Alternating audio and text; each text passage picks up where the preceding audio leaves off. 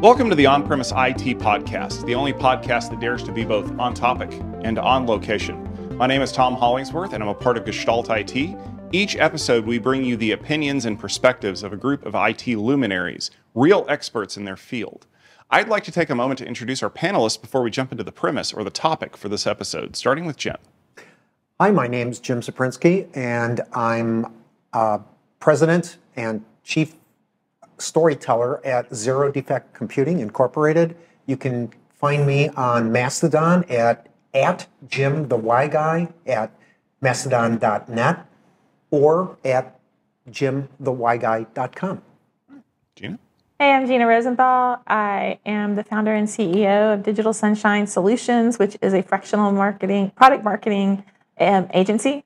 You can find me on uh, LinkedIn, Gina Rosenthal, or you can find me at my podcast, which is Tech Aunties.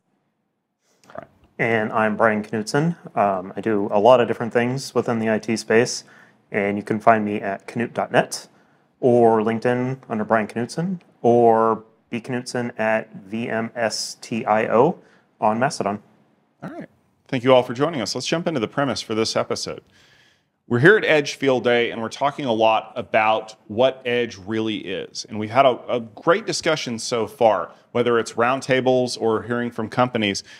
But is it really all that? When you think back over the history of IT, there's been so many things that have been so transformative, going all the way back to Charles Babbage's difference engine, the work that Grace Hopper, Admiral Grace Hopper did with the original computing systems. You know, you could even throw in Bletchley Park if you really want to. But as we get closer and closer to what we would consider modern times, it seems like the revolutions are happening faster and faster you know, when one thing will take off when one doesn't. Why did IBM PCs take off when Apple Lisa didn't? And you have to ask yourself if what we're seeing really is transformative.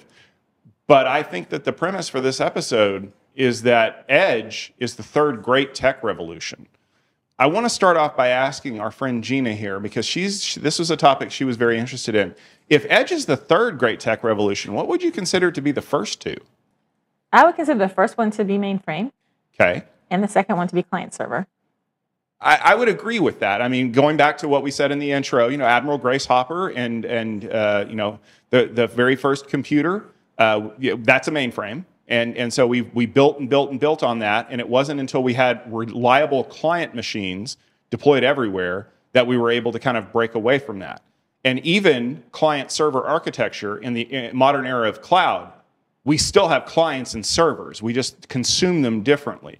So you're saying that as we've moved past client server, we're on the brink of something really transformative and in the edge as opposed to cloud being that transformative part, right? Yes, I am. Okay. Well, I'm going to disagree, respectfully, of course. I know. But um, I, I, would I would point more to, to cloud as the point at which we started this revolution. Um, not that the revolution that you're you're laying out isn't um, a revolution, but I think the pivot point happened with cloud first, and Edge is another example of that. And, and the way I would recategorize this third revolution would be the um, the dynamic nature of location of, of premises and where we put our data. So it could be cloud, it could be the data center. The data center was what it was until we hit this pivot point. But now that we have cloud, now that we have edge, where we put the data, where we put the compute becomes a decision point we all have to make as we're creating applications, as we're putting these things together. I think that's the revolution is that we have the ability to make the decision where we want it to be. You know, um, I think a lot of a lot of the the transformations that have led us here are built on sales initiatives and competition right? So we've got the whole AT&T brouhaha, you know, mm-hmm. that that that caused a little bit of drama as we were getting into the three tier and the client server. Mm-hmm. And cloud, I think, is very much the same way. Cloud, I think we talked about this earlier.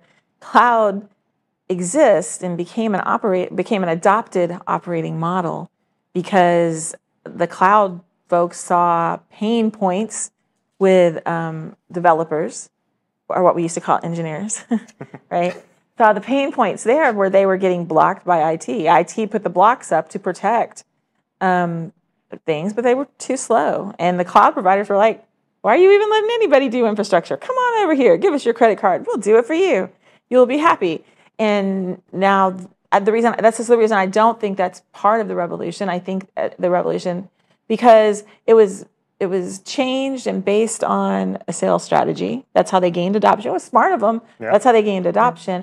As the applications and the instances and the footprints in the cloud grew, it became very apparent to the business owners that okay, we need something that's more stable. We were spending too much here. A whole a whole subsection of IT now is cloud economics and what am I paying for why am I paying for it?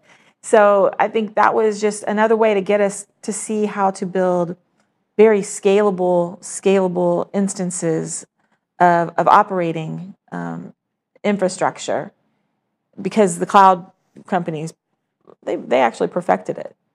And I think now everybody else is catching up. And and I do think your point of edges you can put the application where it needs to go where is it the most performant what makes the most sense to the business and to the end user um, who by the way could be a computer or Yeah. and a bot or you know just another machine.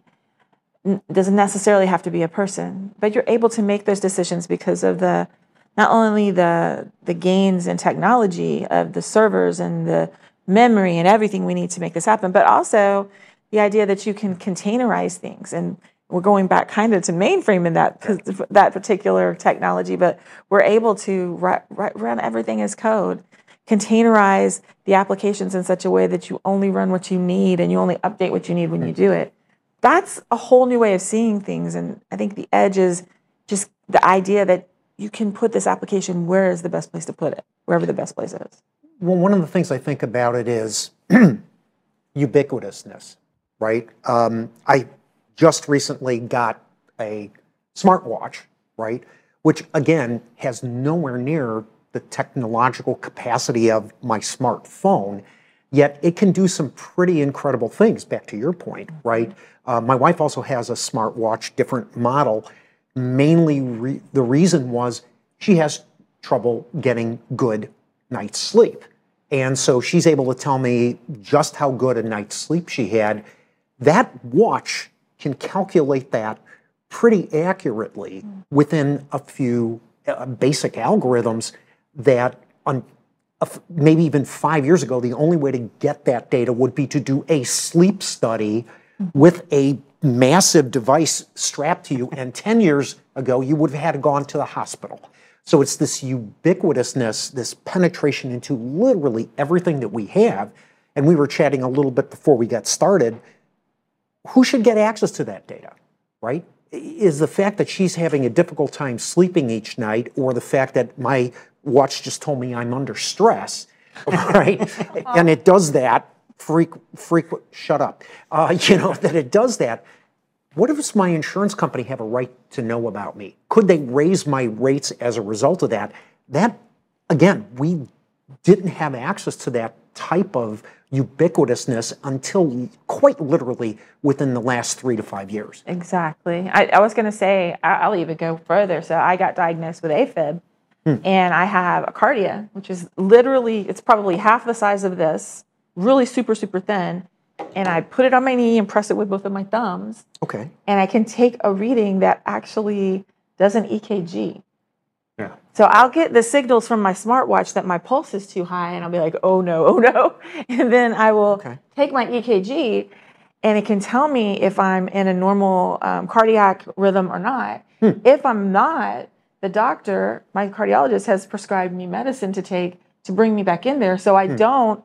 I'm just on an emergency visit. I'm not going and trying to catch whatever's going on, mm-hmm. going to the emergency room and being hooked up to an EKG machine and all sorts of other tests that they do. I got the medicine for my cardiologist to take and handle it at home. How crazy is that? It's pretty awesome. And how far away from having a dermal device that would simply take care of that dosage for you? Calm right you down. yeah. Yeah, but I I mean, need that. You need it too. this tech. Stress. Well, thank you. Uh, but we're we're already there based on some technology I've seen. So let me pose it this way because you've definitely kind of set the stage for the fact that there's elements of what's going on that it gives us flexibility in the way that we do things, whether it is you know deployment models or health information and things like that.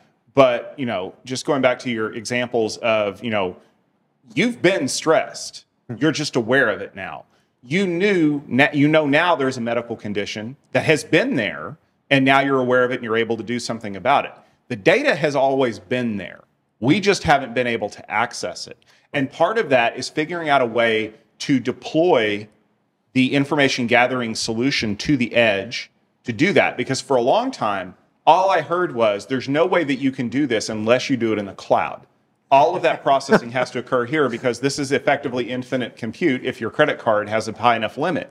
But as we've kind of rolled forward, I mean, we now talk about the capability of doing, you know, GP3, GPT-3 runs or GPT-4 runs in, or maybe not the runs themselves, but doing the processing with the models, you know, remotely. I mean, hmm. as as it was brought up in one of the great Ignite talks we had, I can run a, a GPT model on my laptop. Mm-hmm. Two years ago, that idea was completely insane because the you know, imagine, the amount of compute power that I need to be able to do that is astronomical. And my kids have never grown up in a world that did not have an iPhone. So the ideas of what they want to do with technology, like they watch old movies, they're like, well, dad, why don't they just pull out their cell phone and call the, the bad guy? And I'm like, because this is pre cell phone, kids. So, I mean, does Edge just give us the ability to notice that there's been this stuff that we can do things with? Is that what makes it so revolutionary? No, those are the applications that make it so revolutionary. The, the applications are able to be designed to fit on, to run on a, a small device like a, a watch or uh, my Kardia or, or anything else. So it's, it's all about that application and who's going to be using the application and where does that data need to be crunched and where does what where do you want to run that application where it's the most performant so the data user gets the data. We can see the data now because of all that, but this is because of the advancements in hardware that's allowed us to get to this point too. So I think this comes into one question that we've talked about a lot, both before and, and during this event, is what is what really defines edge. What you know, what what brings us the ability to do edge. And from everything you all have, have said about this, which of course is, is all 100% true, it's it's a it's been a process of things that have gotten us to the point of shrinking it down, increasing the compute capacity. You know, the whole Moore's law thing. Mm-hmm. Like maybe this isn't really a revolution so much as an inevitable conclusion mm-hmm. or stop along the way, if you will, because I doubt it's the end of of everything that's been going on in the IT industry since the beginning is that the shrinkage of of the form factor, the increase of capacity per square inch, the um, the the ubiquity of data gathering devices, the ubiquity of the ability to create an application, create a solution has become more and more democratized. More people can write a solution, create something new out of whole cloth than could 10 years ago, Mm-hmm. which is more than 20 years ago. And all of these things have led to to this point and will continue to go to some place we can't conceptualize today in 10 years probably. It's it's you know, I, I guess I'm getting a hard time calling it a revolution at all, just because it has been such a progressive move to that. And the only revolution is our ability to witness the fact that, wait a second, we're already there in this whole new paradigm that we didn't even see coming. Right. I wonder if, is it Neuralink, I believe, that Elon Musk's com- Yeah. company, that is it going to actually allow us to have implants? you know, Supposedly. neural impl- and the again, will that become ubiquitous at some point, where people will not, so that they can say overcome ALS or a spinal injury, decide to start shipping parts of themselves? I mean, right now that's science fiction, but parts of our memory off somewhere else, or parts of our lives somewhere else. Oh Lord, I don't want to do that. Just saying. I mean, but that, that is a that is an ethos within Silicon Yeah. Valley these days. Is we need to build ourselves to the point where we can make every life last forever. Yeah, um, no. And I'm thinking I'm ready for that. Oh, I didn't say I was ready for it or I want it. I'm just saying that there are those that are think- working us towards. That's true. I, I think there's also this idea in Silicon Valley that you can fail fast and keep going, and there, things like that you cannot fail fast. No. That, and we Yeah. really need to be able to take a very methodical look at at what these what the uh, repercussions and the safety everything else of, of those things being built because i think there is promise to do some amazing amazing things Sure. about at west coast and uh, hopefully there are people that are rallying around to to keep that in the forefront Yes. But I think jumping back kind of to Brian's point is technology is constantly advancing and and mainframes revolutionized the way that we looked at things because hmm. computers were a thing we could use now. Client server changed the way that computers were consumed. We no longer had to Right. drive down to the data center and put punch cards in and hope that we got the right stuff back. I would argue that Edge is revolutionary because it's transformational as a technology. And we've given hmm. a lot of examples, but I'll give you one that actually kind of landed and made me think about it. And speaking of smart devices, um, it's Apple Pay. So I can now get the information for a, a payment card on a wearable device that is authenticated because as soon as I put it on my wrist, as long as it's in contact with my wrist, I can pay with a credit card, right? Remember when I was told by the credit card companies that chips were stupid and we're not going to use them? And then all of a sudden, people started using wearable devices for payments. Like when I'm out on my run, I no longer have to bring my wallet. I can just pay with my watch. Suddenly, the people who kept telling me that things weren't possible changed their tune when their customers forced them to adopt chip and pin, when they forced them to adopt contactless payments because they were being dragged along by technology. Hmm. K- Is Edge truly revolutionary because it's forcing traditional infrastructure hmm. to change to suit what we want? I mean, that's a tale as old as time with IT. I mean, we've we've always had that situation. I mean, cloud is that same way. Um, developer said, "Hey, you you are being a, making it slow for us to deliver what we need to deliver to the business. We're going to go off and do our own thing." And IT was dragged kicking and screaming into the cloud computing revolution as well. So, but how did how did cloud revolutionize the way that we operate outside of technology? Oh, a lot of different ways. Difficulty mode. You're not allowed to say Netflix. No, I mean a lot of. I mean Dropbox. Let's that's that's one example that has become a, a standard within business. Hey, can you share that document with me? Guess what? I don't have to attach it to an email. I, I did this earlier today. I you know had to send send a document over, and it took a noticeable amount of time to upload, which meant it was big. And I'm like, oh, I really don't want to attach 25 meg to to an email. Oh, I'll just get the Dropbox link. And I sent the Dropbox link. And so now we're able to share those bigger pieces of data where I don't have to download it and then re-upload it again. So, you know, that's that's one example of where cloud has has revolutionized how business works or how society works in general.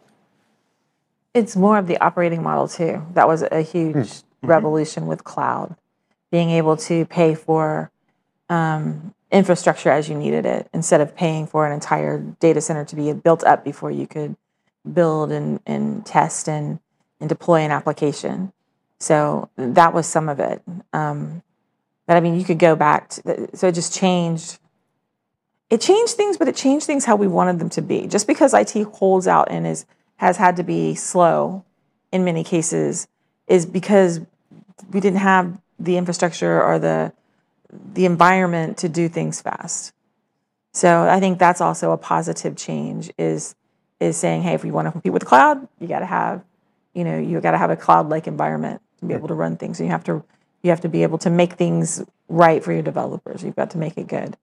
I think that's a thing too. I mean, the same pushback came with VMware, um, and I would not say, for lots of reasons, that it was an important um, technological change. It got us to the cloud, I believe. It was a stepping stone. It was a stepping stone for sure.